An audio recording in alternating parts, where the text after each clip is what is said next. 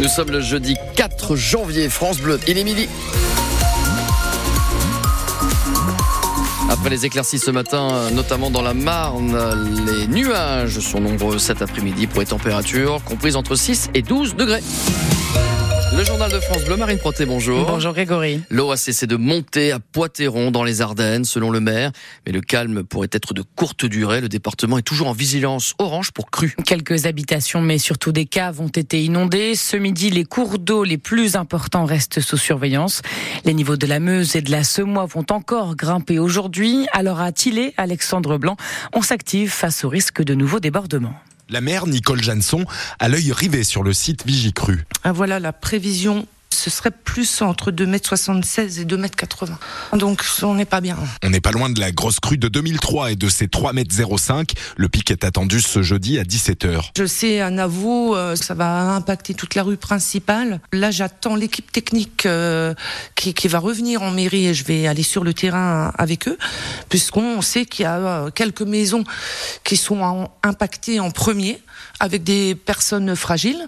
Donc là, le camion est chargé avec les parpaings et on va aller euh, remonter les meubles. Deux des quatre agents du service technique ont interrompu leurs vacances pour prêter main forte, direction Nohant sur ce mois pour livrer des parpaings aux deux premières maisons habituellement touchées. Chez Daniel, il y a déjà du monde. Nous, on est les voisins, mais on était déjà venus aider. Manu, on va lever, tu glisses. Ouais. Prêt, 1, 2, 3. Les agents surélèvent les meubles, le frigo. Et votre lit? Euh, J'ai couché en haut. Je suis pas obligé. Daniel a l'habitude des inondations, comme le couple de la deuxième maison. C'est un monsieur qui est handicapé, qui, qui a les deux jambes coupées en plus, donc on va aller voir s'ils ont besoin et leur dire qu'on est là et euh, au cas où ils nous appellent. La maire de Tillé, ses quatre adjoints et les quatre agents du service technique sont restés en veille toute la nuit pour surveiller l'évolution de la situation. Ce matin, au moins trois personnes se sont retrouvées coincées dans leur voiture sur des routes inondées. Tous, toutes ont été sorties par les pompiers. Dans le Pas-de-Calais, la décrue a débuté sur là, mais il reste classé rouge. Le ministre de la Transition écologique, Christophe Béchu, et le porte-parole du gouvernement sont sur place. Olivier Véran promet que l'État sera présent dans la durée pour réparer les dégâts des inondations. En parlant d'eau, justement, c'est pour protéger la ville de Paris des crues que le lac du Der est né il y a 50 ans. Oui, le 3 janvier 1974, trois villages ont été détruits pour laisser place au plus grand lac artificiel de France. Chantecoq, Champaubert au bois et Nuisement au bois. Des communes que Christian Collot ne compte pas envoyer aux oubliettes. Il préside l'association des villages disparus du lac du Der, Margot Turgy. Christian Collot, c'est ce qu'on appelle un enfant du village, né il y a 80 ans, juste à côté de l'église de Champaubert-au-Bois. C'était une ancienne ferme que mes parents y habitaient. Hein. On avait vraiment de la place, hein. là vraiment c'était bien. Bon, j'ai passé toute ma jeunesse à Champaubert-au-Bois puisque je me suis marié dans l'église à l'âge de 20 ans. En 1962, quand il déménage une vingtaine de kilomètres à l'est, à Saint-Dizier, rejoint par ses parents en 1965, deux ans avant le début des travaux du lac du Der. Quand ils ont vu que de toute façon il y avait plein d'affaires, Ben, ils ont cherché quelque chose à Saint-Dizier, ils ont acheté une maison à Saint-Dizier. Ma génération, ça allait encore parce que on était encore jeunes.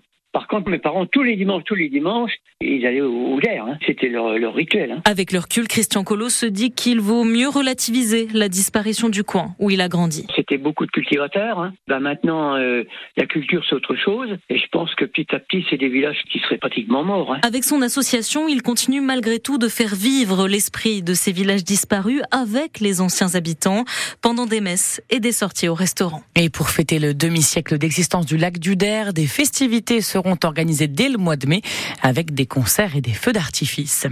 Vous ne pourrez bientôt plus acheter de Pepsi, de Lipton ou de Chips Lays chez Carrefour. Le groupe annonce suspendre la vente des marques du groupe PepsiCo.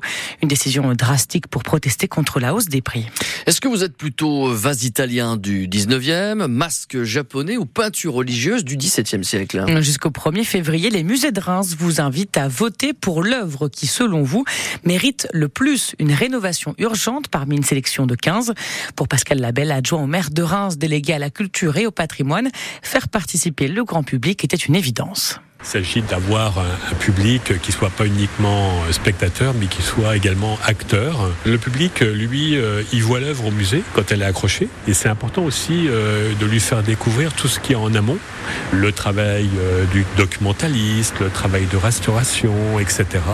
Et l'idée, c'est en effet de pouvoir faire après, en fonction de ceux qui auront bien choisi, un tirage au sort pour qu'ils viennent voir les opérations de conservation, ce que c'est et pourquoi on le fait et comment on le fait. Je pense qu'on va avoir vraiment beaucoup de votants parce que c'est la première fois. Pas sûr qu'au niveau national, euh, ça existe également, euh, le vote euh, du public pour la restauration d'une œuvre.